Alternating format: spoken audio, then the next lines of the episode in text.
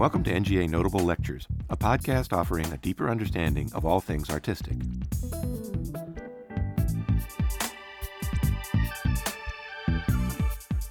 There are more than 140 works of art currently on view in the West Building that include cats.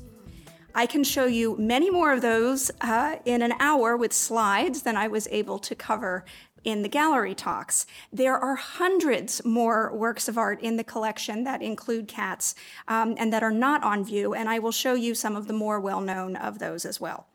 Some works I will introduce by subject, others, like this portrait, I will analyze more fully. This is arguably the most complex cat in the collection in terms of its meaning, um, as I'll come to later.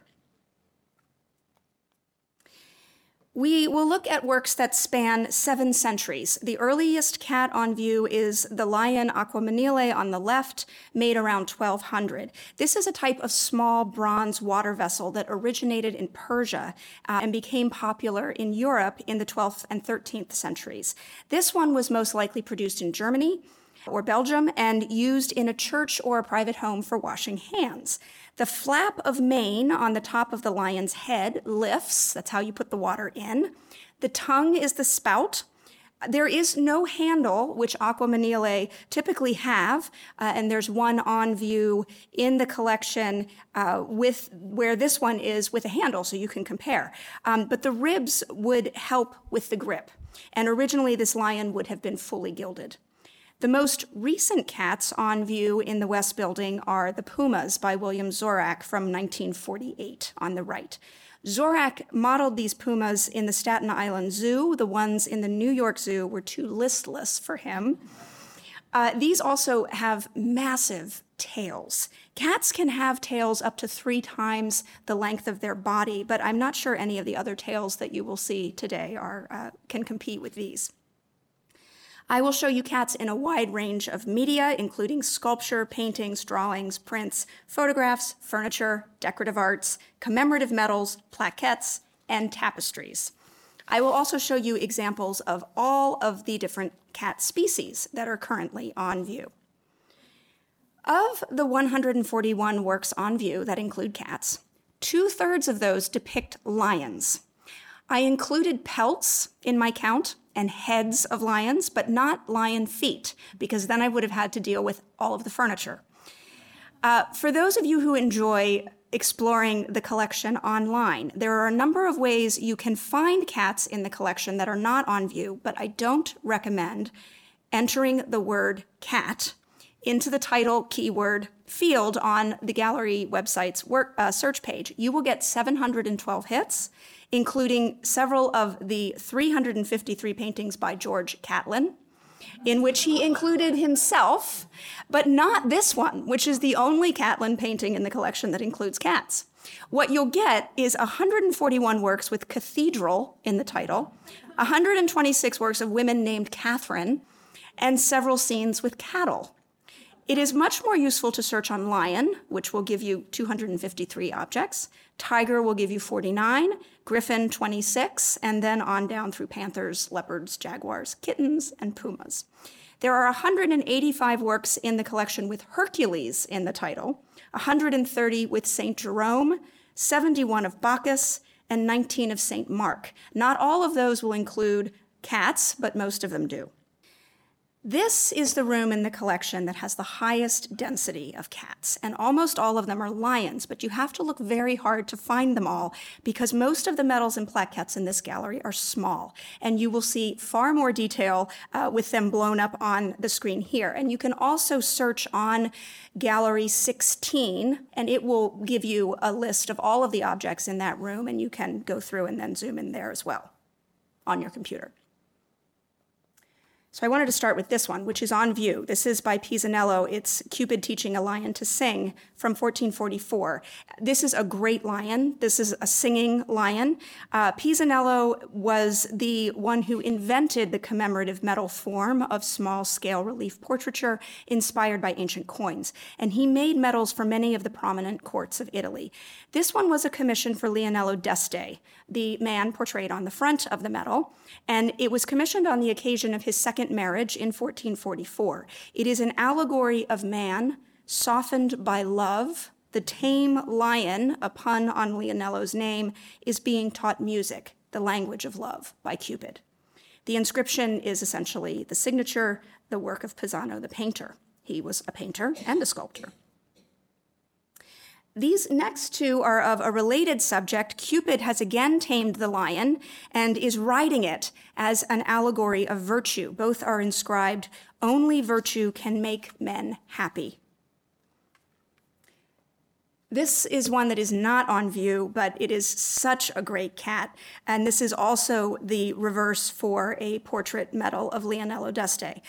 This is a blindfolded lynx sitting on a cushion. The lynx is a symbol of keen eyesight, and blindfolded, he is a symbol of prudence, of the careful judgment and the caution that are qualities of a virtuous leader. Notice the details of the ends of the blindfold and the two tassels of the cushion that extend beyond the border of the medal as if the lynx is breaking free from the surface. Here are lots of lions attacking people and being attacked. On the upper left is an allegory of faith with lions devouring a nude youth, and I think only faith is going to sustain anyone during a lion attack. On the upper right is a horseman being attacked by three lions. He is not likely to survive that. Below, the lions are outnumbered. Actually, on the left bottom, it's a panther, and in the other two, those are lion hunts with one lion and many, many hunters. There are seven plaquettes of Hercules. In Greek mythology, defeating the Nemean lion is the first of Hercules' 12 labors. He strangled it with his bare hands. He used the lion's own claws to skin the pelt because his knife wasn't sharp enough. And then he wore the pelt as armor afterwards. So in the four plaquettes on the left, Hercules is wrestling the lion. And the one on the upper left is actually not in Gallery 16. It's right next door in Gallery 15. It is probably the smallest lion on view, and it might be the smallest lion in the collection. This uh, plaquette is only about an inch wide. And the scenes on the right are all of events that happened after Hercules defeated the lion. He is now wearing the lion pelt. These are seven plaquettes depicting St. Jerome, who tamed a lion by treating its wounded paw. He pulled a thorn out of the lion's paw, and the lion becomes one of St. Jerome's key attributes. There are two Maiolica dishes also in Gallery 16, along with the medals and the plaquettes. The German Dorpul in the middle is from about 1500, and it's nearby in Gallery 10. The figures on the plate on the left uh, dates to the 16th century, and it includes Hercules sitting on a lion pelt in the middle of the plate, with Omphale, the Lydian queen, who enslaves him and then makes him her lover, and Cupid is hovering above them. On the right is an early 16th century dish with a griffin in the center. Griffins are mythical creatures that are half lion and half eagle. The second highest concentration of lions in the West Building, and these are all lions in this room, are in Gallery 19 on the ground floor. This gallery includes at least 26 lions, but it's possible there are some that I've missed. I feel like every time I walk into this room, I find another lion. And this is kind of a Where's Waldo uh, exercise. There are three lions on that 15th century Venetian chimney piece, one in the heraldic medallion in the center of the mantle, and then two lion heads at the base. There are two lions on the 17th century andirons in the fireplace there are eight lions supporting a pair of 16th century Florentine chests, and I'm showing you one of those on the lower right. And the view on the upper right is of the gallery and of the tapestries and the cushions, which we're coming to next. There is a lion curled up below St. Mark in the lower left corner of the tapestry on the left. Uh, the detail is above on the left. St. Mark was one of the four evangelists whose primary attribute is a winged lion, the lion of the apocalypse, the four beasts who will, uh, during the Revelation, surround the throne of God. And the book of Mark in the Bible opens with a voice crying in the wilderness, like the roar of a lion. Mark is another Christian subject, along with St. Jerome, to prominently feature a lion. There are 11 lions included in the heraldry on the four 17th century tapestry cushions. And there is a lion in the upper left corner of the 15th century tapestry on the right that was part of a series depicting scenes from the life of St. Peter. This lion, enlarged in the detail above, is possibly a representation of fortitude. Lions symbolize courage and strength, and the allegorical figure of fortitude fights a lion as a feat of courage and strength. Hercules, interestingly, occasionally appears in Christian subjects as a symbol of fortitude. The painted terracotta sculpture on the left is Vincenzo Onofri's Man in Armor from about 1500. And in the middle is a 16th century Italian bronze of Don Pedro Alvarez de Toledo from about 1560. Um, and on the right is one of Clarence Kennedy's photographs of a detail of the silver altar in the baptistry of the cathedral in Florence by Verrocchio completed around 1478 and photographed by Kennedy in 1932. And the main figure is wearing armor on his knees in the form of lion's heads. The screaming grotesque on the breastplate of the man in armor on left was intended to ward off evil. The lion's shoulder guards, known as pauldrons, convey the strength and courage of two lions to their wearer. Lion pauldrons originated in the 14th century and became common during the Renaissance as the preference grew for pseudo antique armor. And I'm grateful to Alison Luchs for providing me with the reference for the origin of lion pauldrons. Berruguete picked up on the fashion for pauldrons. Three soldiers in the Berruguete exhibition wear them. And then continuing chronologically with sculpture, this is Pierre Puget's Milo of Croton, cast in bronze in the late 17th to early 18th century. Puget was King Louis XIV's favorite sculptor, and he carved the marble original of this bronze in 1670 to 1682 for King Louis, who said of Puget, There is no one in Europe who can equal him. And he said this just after Bernini died. Puget was born near Marseille. He spent four years in Italy working as a painter and a wood carver, sound familiar, and only later in life turned to sculpting in stone and marble, very similar to Berruguete. He was 63 when he finished the first marble version of this sculpture that is nine feet tall and now in the Louvre. Milo of Croton was an athlete and a warrior who lived in the late 6th century BC. He came upon a tree that was partially split by woodcutters and he tried to pull it apart with his bare hands to demonstrate his great strength. But there was a wedge that had been inserted into the tree by the woodcutters. The wedge fell out, and the tree snapped shut, trapping his hand. So he couldn't get away when a lion came along uh, who devoured him.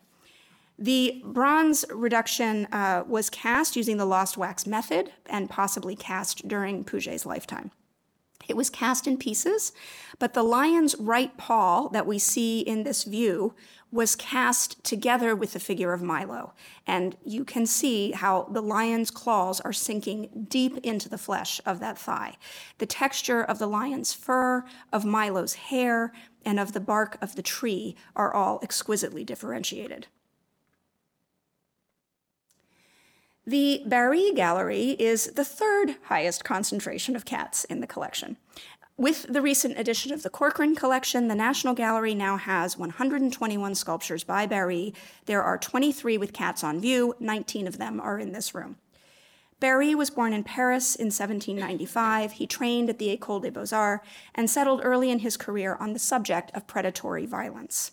He exhibited the plaster model for a full-scale version of this work lion crushing a serpent, at the Salon in 1833, where a critic noted, quote, how the line extending from the animal's head to its tail gracefully and effortlessly curves. The lion's expression is at the same time one of terror and rage, end quote. This is one of 116 bronzes acquired in two groups directly from the artist and selected for Corcoran in part by Barye himself. So we really have a fantastic collection now. Lions have been long associated with royalty, with nobility, and they are the kings of the beasts. Kings of the jungle is really a misnomer because lions don't live in jungles, they live in savannas. But and the serpent is a traditional symbol of evil deriving from the biblical serpent who tempts Eve, and this work can be read, it has been read as a triumph of good over evil. Barye may have intended a subtle and more specific political reference here, though, as well. King Louis Philippe, who reigned during the July monarchy and came to power during the Revolution of 1830, under the astrological constellations of Leo and Hydra, um, he asked that Barye's plaster model uh, be, he asked to purchase it and then commissioned the version in bronze for the Tuileries that's now in the Louvre. But you don't have to go to Paris to see a full scale version of this lion. There's one in Rittenhouse Square in Philadelphia. The seated lion is another particularly regal lion, and it relates to countless seated lions that guard the entrances to temples and to cultural institutions. There are paired guardian lions from an Assyrian temple that date to the 9th century BC, and then I have a few closer examples, both geographically and chronologically. On the left is one of the lions at the entrance to the Corcoran Gallery of Art on 17th Street. These are bronze replicas based on marble originals carved by Antonio Canova in 1792 for the tomb of Pope Clement XIII in St. Peter's in Rome. On the upper right is one of the New York Public Library's marble lions from 1911, and below one of the Art Institute of Chicago's bronze lions from 1895. There are cats walking, seated, reclining, and sleeping in the Barye Gallery. And then there are also many more depictions of predatory behavior. On the upper left is a tiger devouring a gavial, which is a kind of crocodile, Below is a rearing bull being attacked by a tiger. In the center is a horse attacked by a lion. And then we have an elk surprised by a lynx on the upper right. And because the cats don't always win, below on the right is an elephant crushing a tiger. Barye was a master of anatomy. He studied the lions in the zoo in Paris. He dissected animals. The Paris Zoo was well stocked with wild cats, but he would have had to imagine the attack part because staged animal fights were outlawed in 1833. But he may have attended them uh, with his friend Delacroix uh, while they were still legal. The two sculptures of the tigers on the left of this slide would seem to support, and they have been interpreted as supporting, the 19th century theory that tigers are the most vicious of animals because they kill for cruel pleasure. These tigers are attacking their prey in the midsection rather than the most efficient method of going for the neck. But notice how that lion taking down the horse in the center is also attacking the midsection of the animal. And then nearby in gallery eight, there is this larger uh, sculpture by Barye of a tiger killing an antelope, and this tiger goes straight for the jugular. So I don't think it's possible to determine which of Barye's cats are the most vicious. Back in Gallery 21, there's a relief of this genet carrying off a bird. A genet is a small spotted African cat related to the leopard, introduced into Europe in France and on the Iberian Peninsula, and some people today keep them as pets. This is one of the four cases in the Barye room, and these animals have nothing to fear. They are installed, sequestered, apart from all of the predators in this gallery. This is Frederick Auguste Bartholdi's allegory of Africa, modeled in 1863 to 65, and we're not sure when it was cast, but sometime after 1864. Bartholdi was from Alsace. He trained with a number of sculptors and architects in Paris. Most, he's most famous for the Statue of Liberty. This was an early work for a monumental stone fountain for Bartholdi's hometown of Colmar, and the uh, fountain is there pictured on the left. He was just 22 when he won this commission, and the allegory of Africa was one of four allegorical figures, including Europe, Asia, and America that were located at the base of the fountain. And the original fountain was destroyed by the Germans in 1940. Bartholdi was an abolitionist, and he modeled this work during the American Civil War.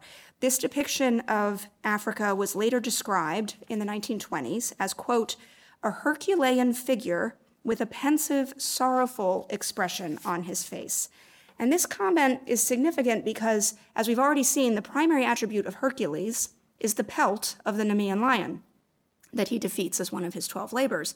And this Herculean figure of Africa rests on the pelt of a lion, included here as an attribute of Africa. The pelt is unusual. If you, if you go look at this work in person, it seems to be entirely made of mane. It's fascinating. Here are some more pelts in the uh, collection, painted as well as sculpted versions. Corot's repose on the upper right was recently part of the Corot Women exhibition. And this female figure was not identified when Corot exhibited her at the Salon in 1861. This painting anticipated Manet's Olympia, which we'll also be looking at, by four years in its depiction of a female nude who is clearly a model posing and who is looking directly out at the viewer but without the come hither look that was typical of nudes exhibited at the Paris Salon. There is a suggested link to the Roman god Bacchus in this painting through the leopard pelt that she is sitting on, um, and also through the group of those reveling figures in the background. And so Corot is the segue to our discussion of the god of wine and his association with leopards. On the left is a sculpture by the American Edward McCartan titled Dionysus from 1923. This is on loan from a private collection. It's near the 7th Street entrance.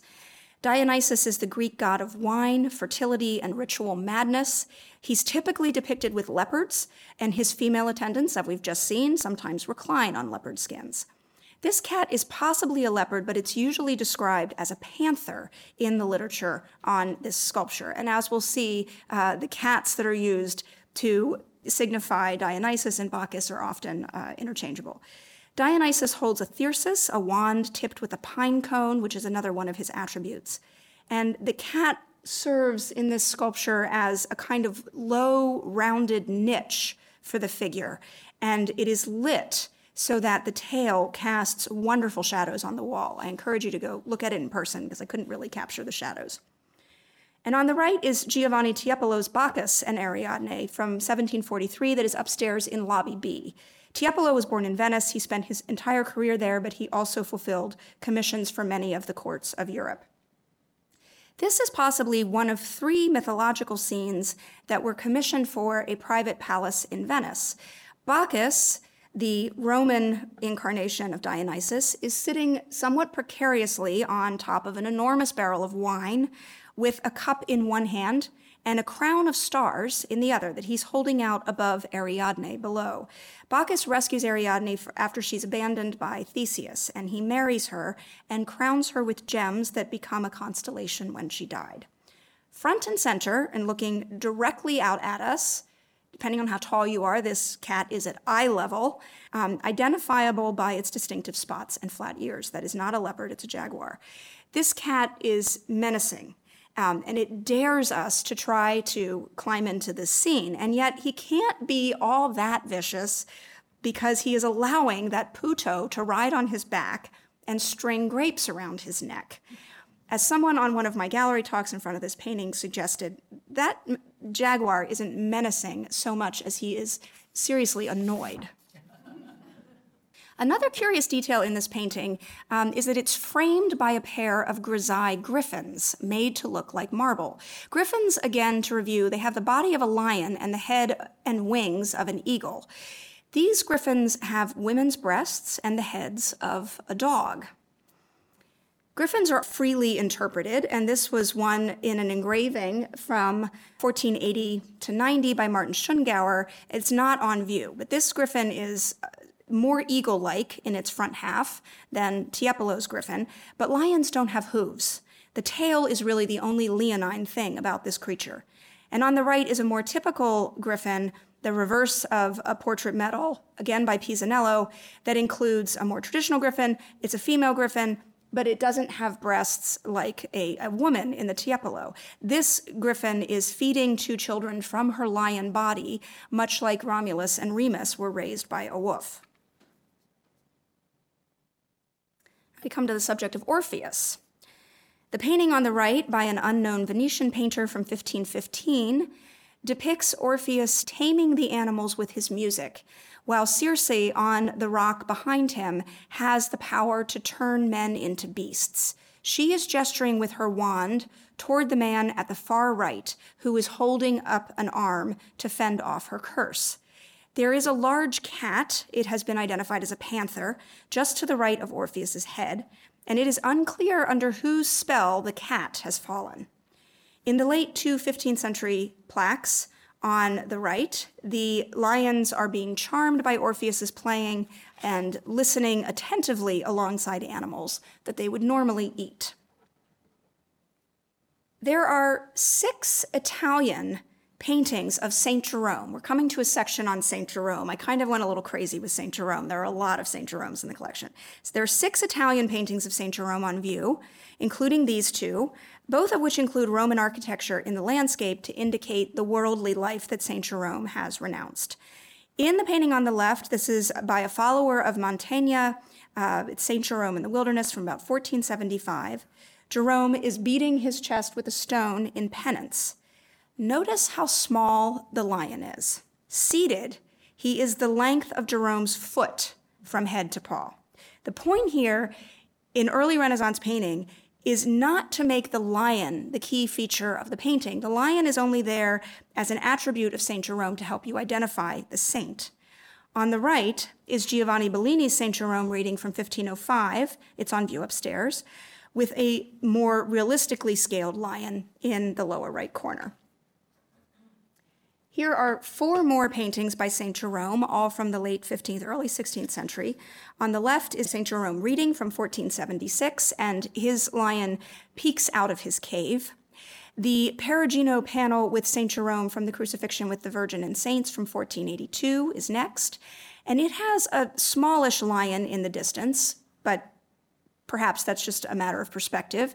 This lion has a very sweet expression, and th- this lion possibly influenced the third example that is by a follower of Perugino who painted his St. Jerome in the Wilderness around 1490. This is a more properly scaled lion, and in my opinion, this is the sweetest, most charming lion on view with his wide eyes looking directly out at us, and this black definition around his eyes, which I can only compare to happy clown makeup. Um, it, it underscores how gentle he is. It's wonderful. And then on the right is Cima da Conegliano's St. Jerome in the wilderness from about 1500 with a very unhappy looking lion. There's one more painting of St. Jerome that's on view, and that includes a lion, and it's this diptych by Jan Gossart, who was born in France, possibly trained in Bruges, and then worked in Antwerp. The panels are painted in grisaille, again to imitate sculpture, and they include multiple incidents involving the lion. In the left, the detail that I've pulled out, the lion rescues a donkey from thieves that are on the road in the right panel, and in the detail on the right, the lion is welcomed back into the monastery by St. Jerome and forgiven for forgetting himself and later eating the donkey. this is possibly the most anthropomorphic lion in the collection, and he looks very much like Bert Lahr, the cowardly lion from The Wizard of Oz. And I wish I had made this observation myself. I can't say that I have. This was suggested to me by Bella Demeter, and I'm very grateful to him. I think it's brilliant. Next is a comparison of a low relief marble of St. Jerome in the Desert by Desiderio de Settignano. It's on view downstairs next to the terracotta man with the lion pauldrons. And I'm comparing it to a print by Rembrandt of St. Jerome with, by the pollard willow from 1648. Desiderio's lions are in very low relief, and it's easy to miss the second one. I hope you can make it out in, in the detail. These are almost ghost lions. Rembrandt's lion appears to be a female lion, and this is the only St. Jerome in the collection that I know of who is attended only by a female lion. Desiderio includes a female lion in addition to the more prominent male lion. And in the relief, the boy at the right is reacting in terror when he sees the lions. And of course, Jerome knows they're tame um, and a symbol of his peaceful existence in the wilderness, focused as he is on prayer and penance. There are many more St. Jeromes in the collection that are not on view. And I'm showing this, I found fascinating. Albrecht Dürer was really into St. Jerome as well, and he depicted him in many different ways. These are all by Dürer. On the left is St. Jerome Penitent in the Wilderness, an engraving from about 1496. Next is a woodcut of Jerome in his cell from 1511. In the center, he is in a cave in a woodcut from 1512. Then is a dry point by the pollard willow, also from 1512. And finally, the most famous of Dürer St. Jerome's in his study from 1514. And there's not entirely a consistent progression of the gentleness of the lions. They become increasingly gentle. That last lion is so tame, it looks almost like a sheep and it's resting next to a little dog that is curled up very happily with him. These next two are both by Peter Bruegel. The elder on the left is a pen and ink drawing from 1553, and on the right, an etching and engraving after Bruegel from 1555 to 7. And even though we are far removed and well above both of these landscapes, the lions in both works seem to be looking out at the viewer. Moving on from St. Jerome, but continuing with biblical cats, this is Bacchiacca's gathering of manna from 1540 to 1555. Bacchiacca was a student of Perugino. He's known for his depictions of animals. There are 31 animals and birds of 18 different species in this painting and 80 humans. This painting includes a serval, the mid-sized cat with the pointed ears in the detail on the left, uh, that's there with a mongoose. Servals are native to Africa. They like to hunt in tall grass. Um, this is another type of smaller wild cat that some people like to keep as pets. And then on the right in the detail, there's another genet. There are also two women in this painting who are wearing leopard capes. Most of the animals depicted have nothing to do with the subject of gathering manna. This comes from the book of Exodus in the Bible. God sends food to feed the Israelites during their 40 year exodus from Egypt, and all of those people and animals are, are they're gathering the food coming from heaven. This is the related subject from the book of Exodus when Moses strikes the rock with his rod and water comes streaming out. This is Joachim Wtewael's Moses Striking the Rock from 1624. There is plenty of water for everyone here and also for their numerous, if less varied, livestock than in Bacchiacca's version. The dogs all drink from the pool of water just beyond this low wall of women, children, a goat in the foreground, and someone has kindly supplied the cat in the lower right corner with a dish. That cat is not going to go join the other animals in the common pool. Stepping out of chronological order now and returning to Italy, this is the Annunciation by Veronese and his workshop from 1583 to 84, and it includes the earliest domestic cat in the collection. In this scene, the Archangel Gabriel appears, tells Mary that she is going to bear a son. God is there, surrounded by several angels. He sends the Holy Spirit in the form of a dove down to Mary. There is also a cat, and this cat is easy to miss. It is crouching in front of the balustrade in the background. Cats are sometimes included in scenes of the Annunciation as an allusion to the devil who will be driven away by the coming of Christ. But sometimes cats are also present at the Annunciation because of a legend that tells of a cat giving birth in the stable when Christ is born. To me, it looks as though this cat is drinking from a dish. And this is a detail that's not mentioned in the recent systematic catalog entry for this painting. And, but I think the dish seems to imply that this cat is, is well looked after, it's cared for, it's, ten, it, it's going to stick around. So I'm going to go with the more positive interpretation of the symbolic meaning of this cat. There are 10 lions in this one painting. So when this painting is on view, I think this would be the fourth most densely populated gallery of cats. This painting is by Rubens and it's from 1614 to 16. This is another Christian subject that prominently features lions. This is a very large painting. The lions are almost life size. And we as viewers are positioned in the den along with Daniel, and two of the lions seem to be looking directly out at us. And these lions are convincing. Rubens studied lions in the zoo in Brussels. He did several drawings from life of his models, including this drawing. I think this is probably the best lion in the collection. This lion looks so uh, wise and concerned. This is Aslan. Uh, I think Rubens would have liked C.S. Lewis. Anyway, this is also in the gallery's collection. And then in the same gallery where the Daniel and the Lion's Den usually hangs is Hendrik Goltzius's The Fall of Man from 1616. Goltzius was born in Germany. He spent most of his career in the Dutch city of Haarlem. And this cat takes part in a scene depicting the fall of man and the moment when Eve takes a bite of the apple offered to her by the snake. And you'll notice the snake has a human face, it's just to the right of Eve's head. And snakes with the face of a woman indicate that appearances can be deceiving. Adam is looking at Eve, and you can tell by the way that he is looking at her that he is not going to resist for very long. There are a lot of animals in the landscape beyond, and that help underscore the meaning of this moment and this depiction, the way that Goltzius has decided to uh, play it up.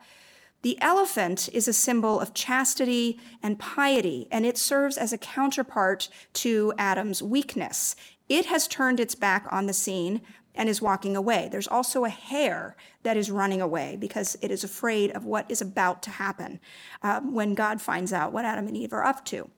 Goats symbolize lust, and more specifically, sinful women who destroy men by engaging them in carnal relations. So, in this depiction, the fall of man is all about Adam and Eve's inability to control their physical desires.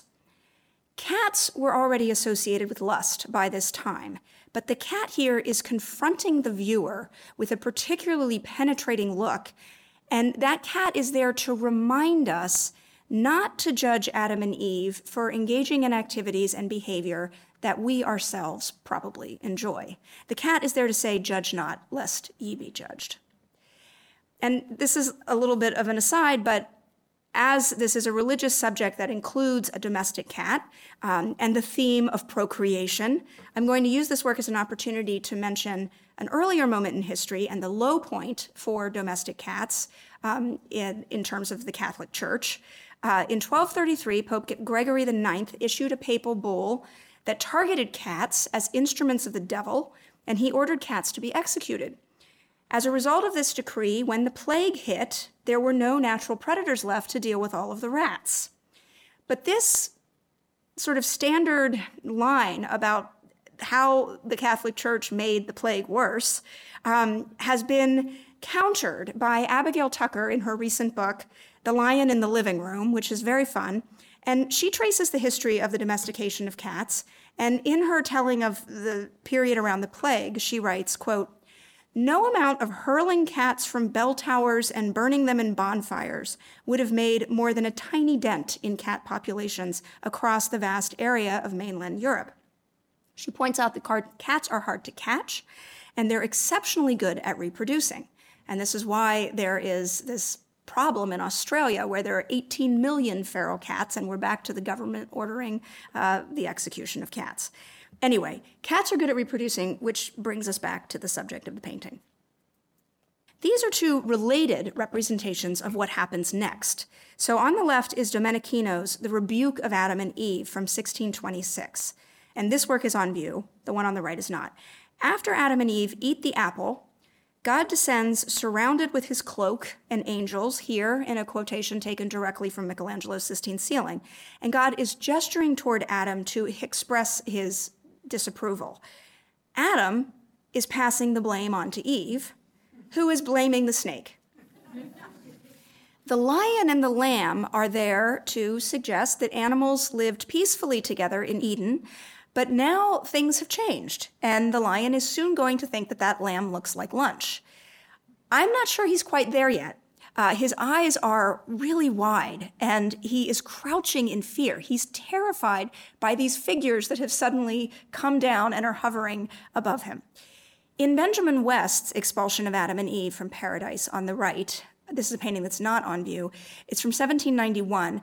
In this moment, there's, there's no more explaining to be done. Gabriel has arrived, he's evicting the guilty pair, and at that very moment, the eagle in the sky becomes a bird of prey. It is catching a bird. And the lion is no longer distracted about lunch, and those horses are looking very scared. This painting is on view. This is in the Dutch galleries. This is David Teniers the Younger, peasant celebrating Twelfth Night from 1635.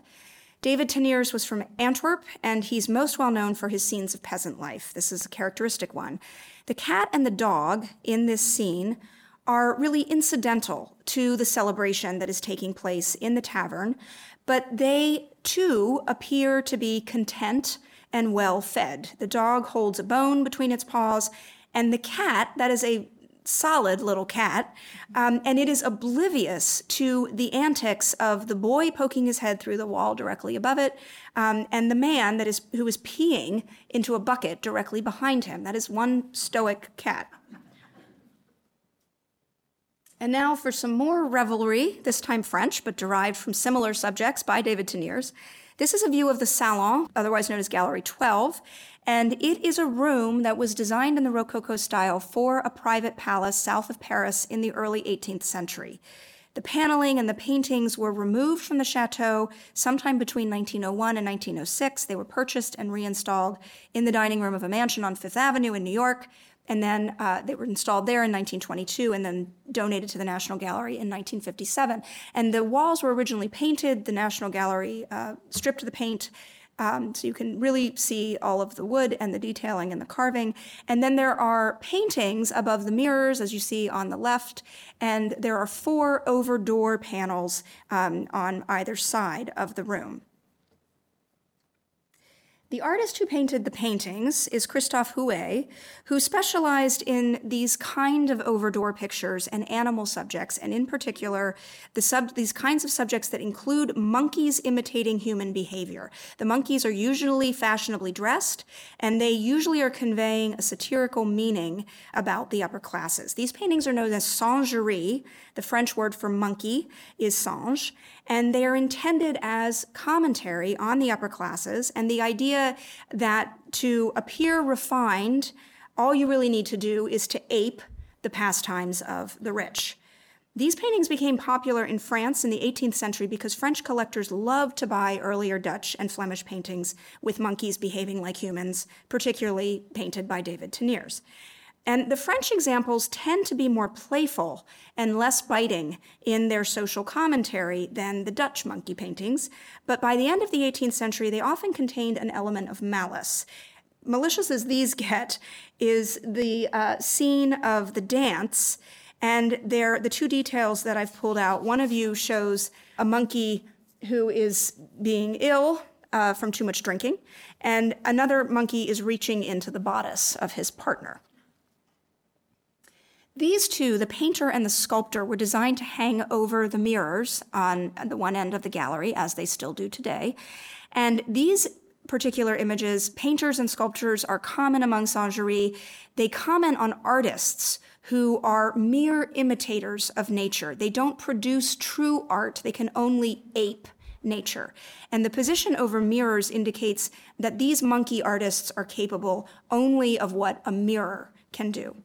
Some of the painted six singeries in this room include only monkeys. Some include cats and dogs in the role of pets to the humanesque monkeys, which is the case in the painter on the left. You see a cat sitting in this sort of strange, large footed bowl under the monkey who is posing for his portrait. The concert is the scene that includes the most cats. And it is the one scene that includes other animals, not just monkeys, in the guise of humans. And similar to the monkeys, they are also intended to parody human behavior. In the concert, a monkey is conducting, a dog is playing a zither in the foreground. On the right, there's a fox playing a cello, a bear plays the bassoon, and there's a female cat, the only one who is dressed, is playing a lute. There are, are, two other cats in this scene. And so here are some details. And the negative connotations for the singing cat on the left, who I believe has the most widely opened mouth of all of the singing animals in this scene, apart from the donkey at the far right, who is clearly braying. And the donkey is the key to understanding what kind of music these animals are making. It is not a nice sound.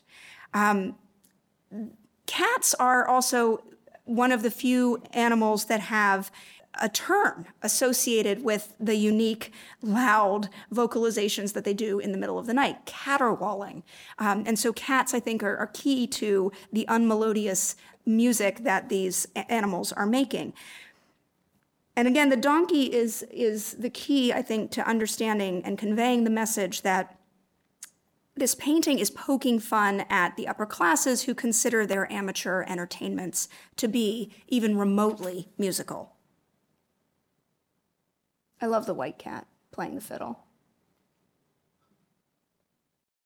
Back upstairs in the French galleries, this is Watteau's Ceres, Summer, from uh, 1717 to 1718. Ceres is the Roman goddess of the harvest, and she is accompanied by creatures representing the zodiac for the summer months, time of the harvest. So you have the twins for Gemini there on the right, a crayfish for Cancer at the lower left, and the lion for Leo. That's not a happy lion. And then just quickly, there are lions, sculpted lions in the landscape of Boucher's The Love Letter from 1750 on the left and Fragonard's The Swing on the right from 1775. I love the, the lion fountains spouting water out of their mouths and providing a bath for that little dog, which is great. Then also in the French galleries, there is Fragonard's painting A Visit to the Nursery on the left that was possibly inspired by a sentimental story from 1765 about a well bred English girl who marries a Scottish farmer. She doesn't want to go through with the arranged marriage that her parents wanted her to make. And she marries the Scottish farmer and she lives a happy life in the country. And so that cat positioned directly under the head of the sleeping child in this scene is an indication of the quiet, um, happy domesticity of this family. Similarly, the white cat perched on the railing near the door in the tower of the bridge at the top left of the Ponte Salario from 1775 is there. The, the woman on the balcony is reaching out to get his attention. That cat is there to add this happy, picturesque quality to the scene. There is a lion in David's portrait of Napoleon in his study from 1812. David painted Napoleon working all night through the night in his study, and the lion on Napoleon's desk is similar to the lions, possibly sphinxes, on the 16th century French walnut table that's on view in Gallery 21. The gallery has three of these sphinx tables, and the other ones are much more clearly sphinxes with the heads of women. Uh, so it's fascinating to see this lion associated with Napoleon. And then back into the wild, Delacroix's Tiger and Snake from 1862 is on view upstairs. Delacroix and Barye were friends, and they sketched together at the zoo and at the Museum of Natural History in Paris. They may also have attended animal fights together before those kinds of fights were outlawed. This painting is reminiscent of Barye's lion crushing a serpent, and both artists are expressing the romantic concept of the sublime through representations of the more terrifying and brutal aspects of the animal world.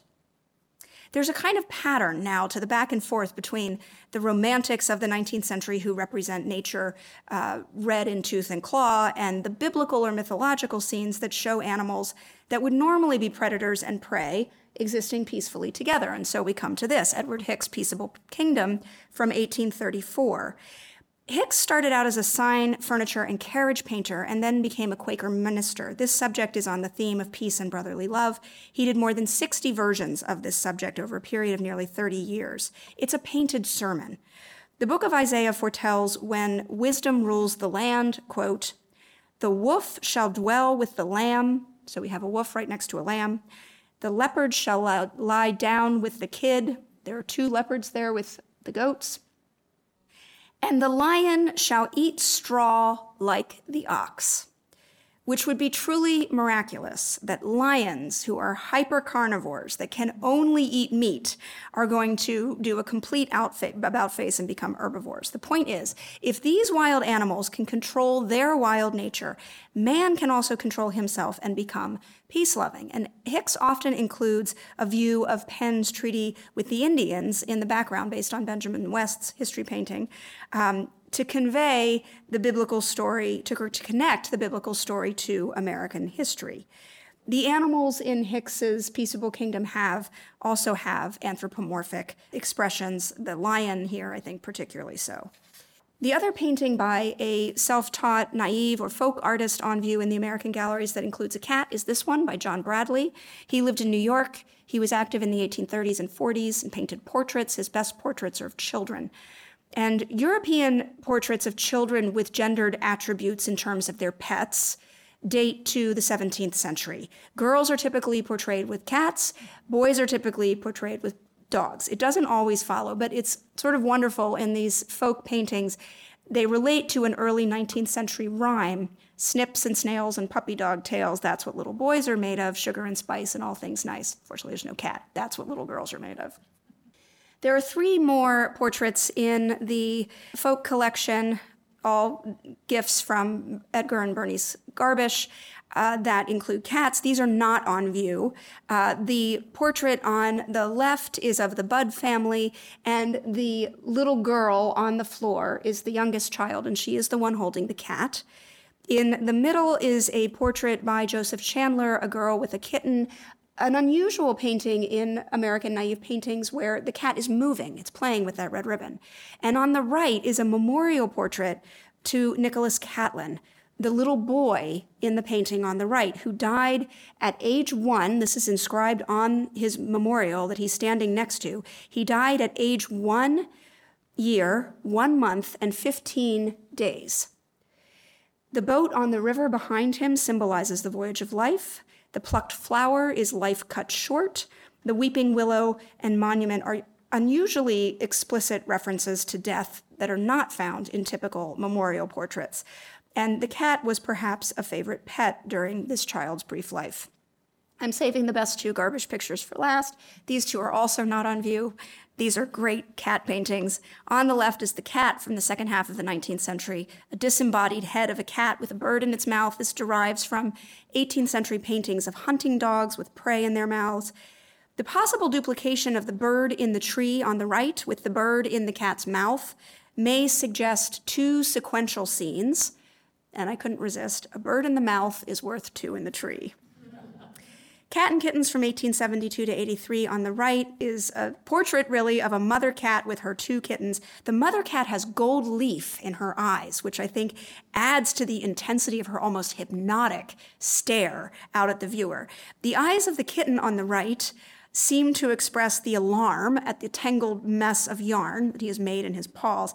The right paw of that kitten all tangled up in yarn, is very carefully observed. But I have to say, over decades of cat ownership, I have never seen a cat sit with its tail, uh, sit on its tail, coming directly up between its legs.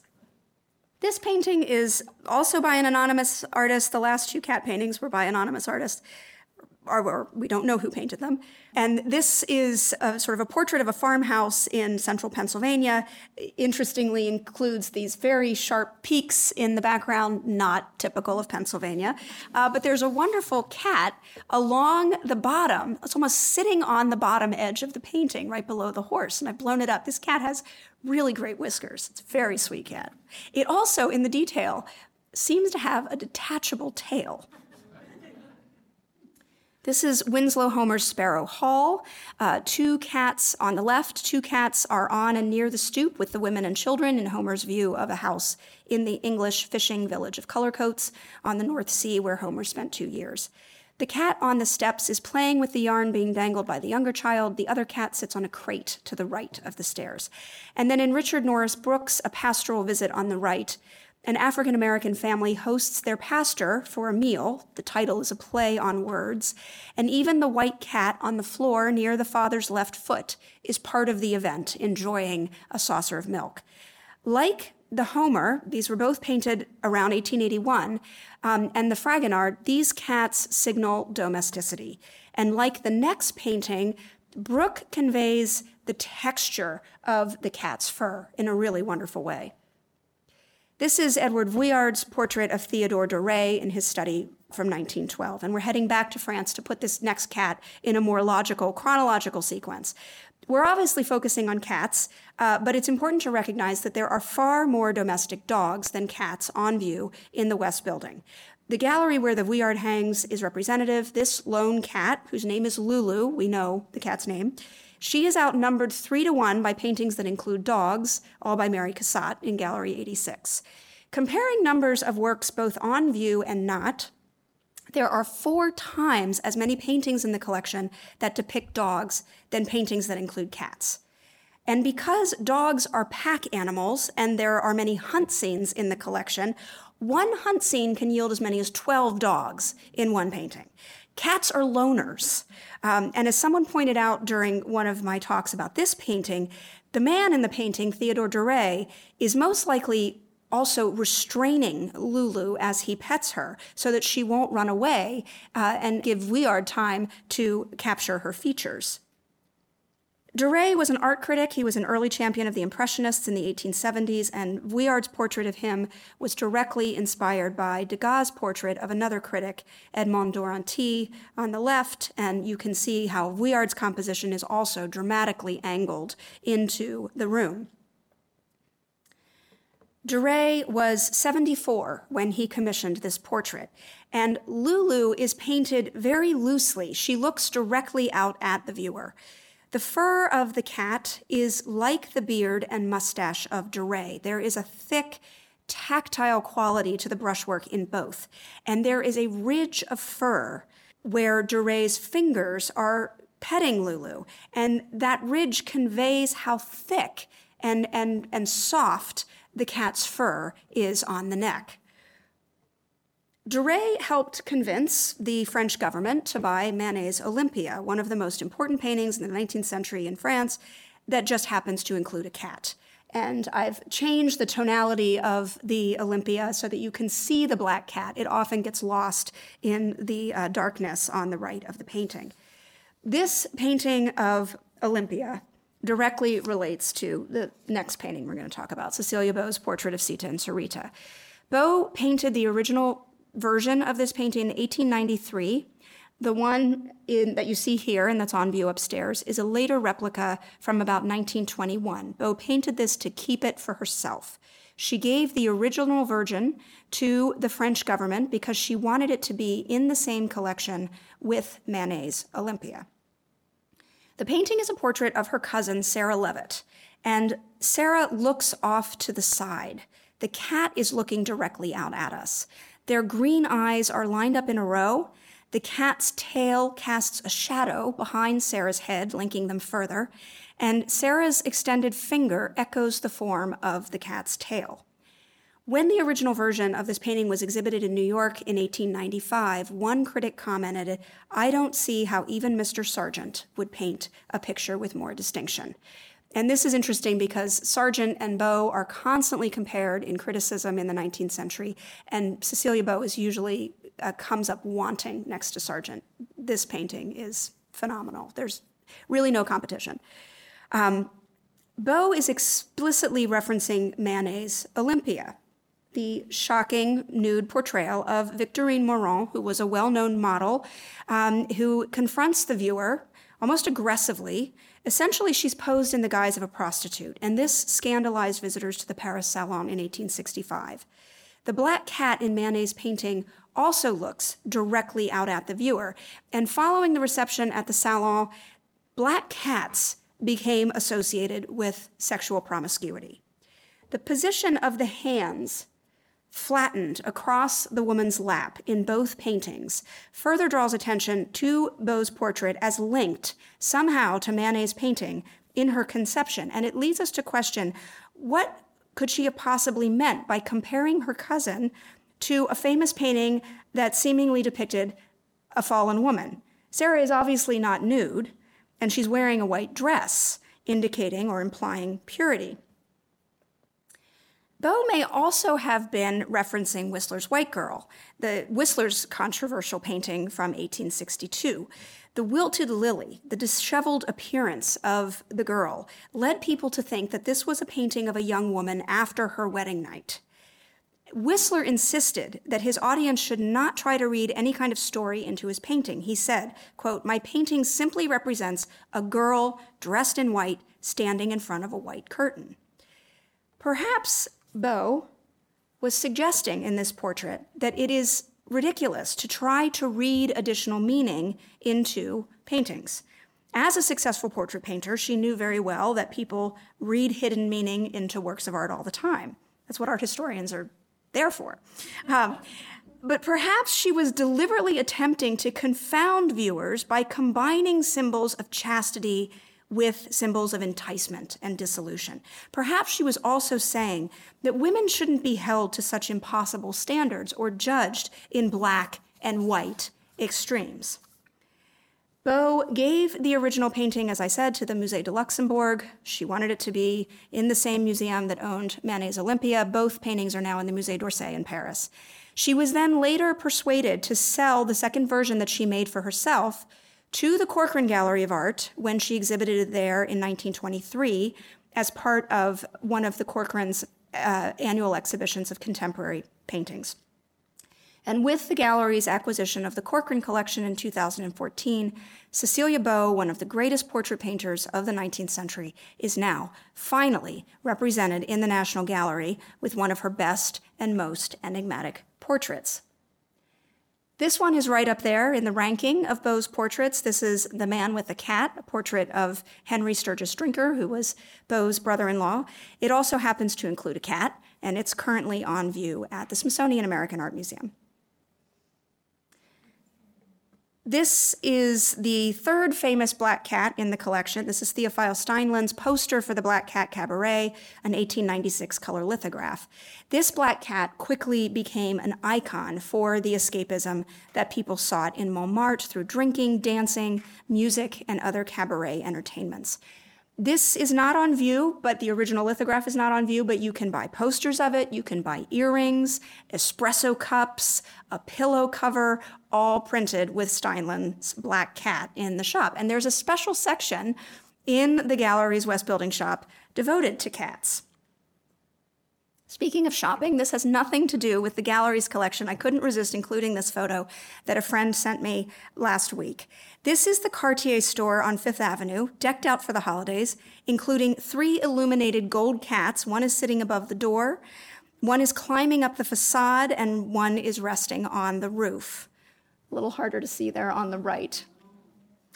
And I assume these are panthers because there is a new Panther collection at Cartier. And if your taste in jewelry runs a bit more upscale than Steinlen earrings, I encourage you to go to cartier.com. It's quite fun. Not everything is as steep as this $131,000 brooch. Returning to reality uh, and the gallery's collection, the print on the left has another seasonal connection. This is Steinlen's Winter Cat, cat on a cushion, another color lithograph, and on the right, M.C. Escher's White Cat, a woodcut from 1919. And I'm saving one of the best for last. This is Anna Hyatt Huntington's Yawning Tiger from about 1917. This is the one that was acquired with the Corcoran collection in 2014. The one on view in Gallery 1, not far from the lecture hall, is on loan from a private collection and it has no base, which makes it, I think, even more wonderfully expressive of the unrestrained release that comes with a good yawn and a full body stretch, which we probably all need about now. Huntington was one of the most prolific animal sculptors of the early 20th century. She's perhaps most famous for her sculpture of Joan of Arc on Riverside Drive in New York and another version on the West Coast in front of the Palace of the Legion of Honor in San Francisco. This tiger was cast in two sizes. Both the Corcoran version and the one on view are the larger and rarer 28 inch long tigers. 359 casts of the smaller 13th inch version uh, were made between 1917 and 1948. So there are a lot of those tigers around. So, by way of summarizing all of these cats, the National Gallery's West Building collection contains many examples of both Christian and mythological subjects in which lions, in particular, often repress their apex predator ways to suggest peaceful relations with other animals, including humans. Genre scenes include cats as symbols of domesticity. There are numerous portraits from the 19th and early 20th century in which artists incorporate domestic cats as gendered symbols or possibly as a deliberately confounding element, as in Sita and Sarita, and sometimes even as straightforward companions, as in the case of Lulu. Sometimes a cat is just a cat. Thank you.